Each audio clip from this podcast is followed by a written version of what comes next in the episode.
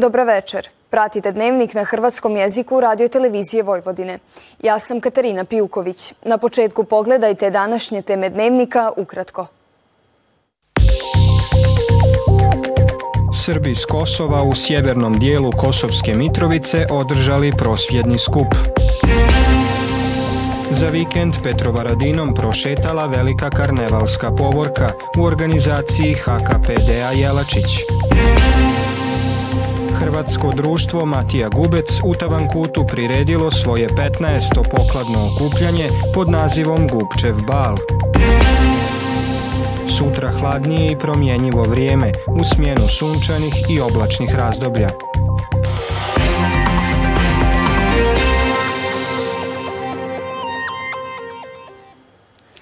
Srpsko-grčki poslovni forum održan je u Palači Srbija u prisustvu predsjednika Srbije Aleksandra Vučića i predsjednika vlade Grčke Kirijakosa Mitsotakisa.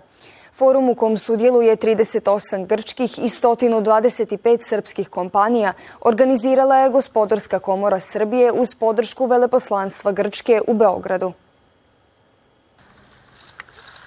Predsjednik Srbije Aleksandar Vučić izjavio je da je grčkom premijeru Kirijakosu Mitsotakisu prenio da je Srbija čvrsto opredjeljena za ubrzanje evropskog puta i da to nije samo formalna rečenica koju političari izgovaraju, nego je to stvar od suštinskog značaja za zemlju, ali da očekuje od Europe i jasne signale podrške na tom putu.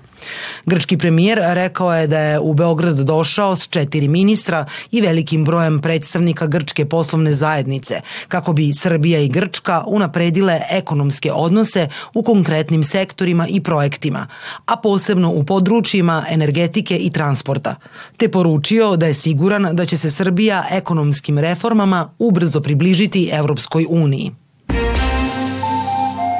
Srbi s Kosova u sjevernom dijelu Kosovske Mitrovice održali su prosjedni skup kojim, kako kažu, žele skrenuti pažnju međunarodnoj zajednici na svoj položaj, koji je posebno težak nakon odluke Prištine o ukidanju upotrebe dinara.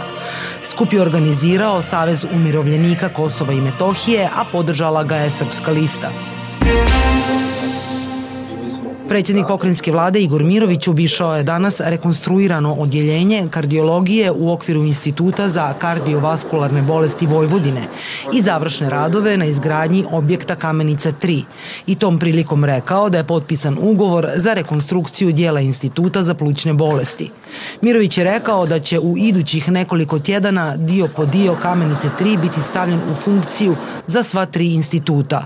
On je dodao i da su u tijeku radovi sanacije u objektu Kamenica 1.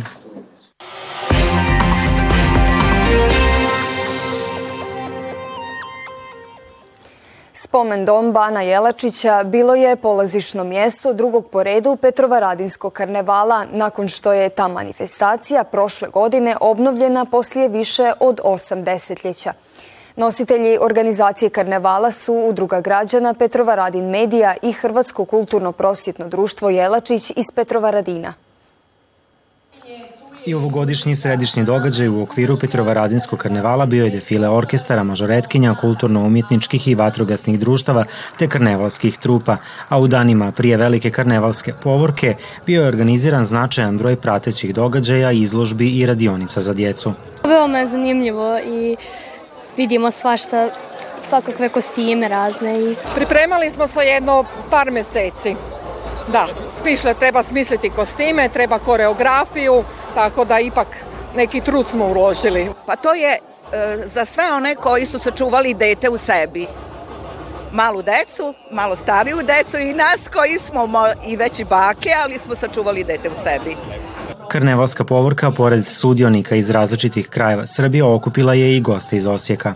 Bio sam tu i prošle godine, znam za taj karneval, znam da je obnovljen prošle godine i ovaj, obzirom da u Hrvatskoj uglavnom tradicionalno svako mjesto i selo ima svoj, svoj karneval ili maškare, ovaj, a mi inače surađujemo kao udruga iz Osijeka dugo godina sa Hrvatskim kulturno-umjetničkim društvom Jelačić iz Petrovardina. Pozivamo ih na naše manifestacije, vrlo rado dolazimo ovamo, jer Novi Sad i Petrovardin to je Dunav, to je preljepo, Fruška gora, uvijek se ima šta lijepo vidjeti, podružiti se s ljudima i naprosto osjećati se ugodno.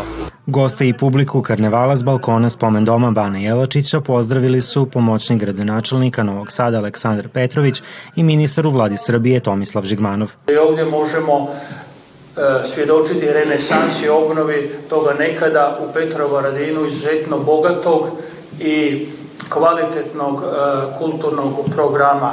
Na ovaj način, spajujući tradiciju, spajujući kulturne politike u multikulturalnom Novom Sadu kroz integraciju sa turističkom ponudom, mislim da, smo na, e, da je napravljen pravi spoj svega onoga što je dobro. Čestitam organizatorima, čestitam onima koji su podržali, a vlada Republike Srbije, Ministarstvo za ljudska i manjinska prava i društveni dijalog uvijek će biti u svim onim programima koji doprinose integraciji nacionalnih manjina. Povorka je završena na platovu prote Mihalđića, a nakon predstavljanja karnevalskih trupa održana je i karnevalska zabava. Hrvatsko društvo Matija Gubec iz Stavankuta priredilo je u subotu svoje 15. pokladno okupljanje pod nazivom Gubčev bal. Preko 200 gostiju Subotičke regije veselilo se do jutra uz glazbu, društvene igre i bogatu gozbu. Nova predsjednica udruge Mira Tumbas ističe kako je pokladni bal uvijek bio važan događaj u raznovrsnom kalendaru aktivnosti Tavankutskog društva. Gubčev bal u Tavankutu uhodana je institucija zimskih okupljanja. Ljubazan doček članova u narodnim nošnjama. Hvala Isus! A potom i cijelokupne uprave Hrvatskog društva Matije Gubec. Svi se uglavnom poznaju jer je najviše stalni gostiju. Svake godine dolazimo i čekamo priliku da se okupimo, da vidimo šta se dešava u zajednici, da se pozdravimo, da igramo i da pivamo. Tavankutski subotnji bal zabavio je 280 ljudi, no interes je bio veći. Tako da smo imali dosta ljudi na listi čekanja.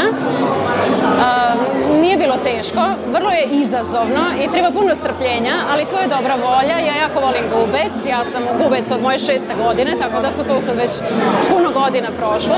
Mi to svi radimo sa jako puno ljubavi i jako nam je drago kad se svi okupimo i kada sve ugostimo i dočekamo. 15. Gubčev bal bila je prva manifestacija koja je održana pod upravom nove predsjednice udruge. Moram reći da mi je velika čast, a i odgovornost biti izabrana od tako jedne velike ekipe, jednog velike, jedne velike zajednice, odnosno svih onih koji vrijedno rade svih ovih godina u Kupejcu i E, nastavit ćemo putem koji smo do sada radili, a moram posebno da se zahvalim svima koji su, koji do sada rade, koji nastavljaju da rade, a posebno dosadašnjem predsjedniku Vladislavu Suknoviću.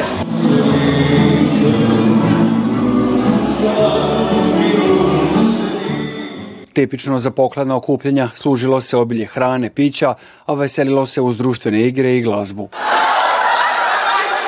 Naravno da ove, ova prela i ove zabave tribaju, kako veliko prelo Subotice, tako i ovaj gubče bal u Tamankutu.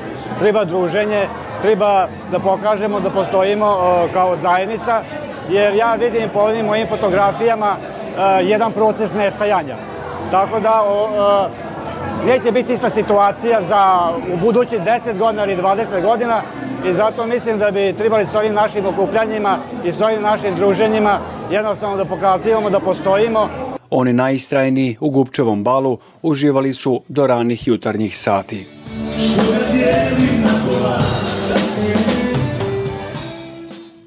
Imali smo vikend za uživanje, temperature su išle i do 23 stupnja, a novi tjedan donio nam je početak hladnijeg vala.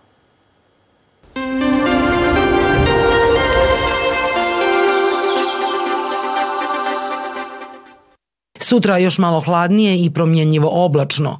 Suho će biti na zapadu i sjeveru Vojvodine uz povremena sunčana razdoblja, a u Banatu i na jugu Vojvodine moguće je slaba kiša tijekom dana. Vjetar umjeren, sjeverozapadni i sjeverni. Tlak ujutro oko normale i u porastu i popodne malo iznad normale. Minimalna jutarnja temperatura od 4 do 6, a maksimalna od 8 do 11 stupnjeva Celzija. U srijedu razvedravanje uz duža sunčana razdoblja tijekom dana. Toliko u ovom izdanju Dnevnika koji možete gledati i na zahtjev putem internetske stranice www.rtv.rs. Vidimo se sutra u isto vrijeme. Hvala na pozornosti i ugodan ostatak večeri.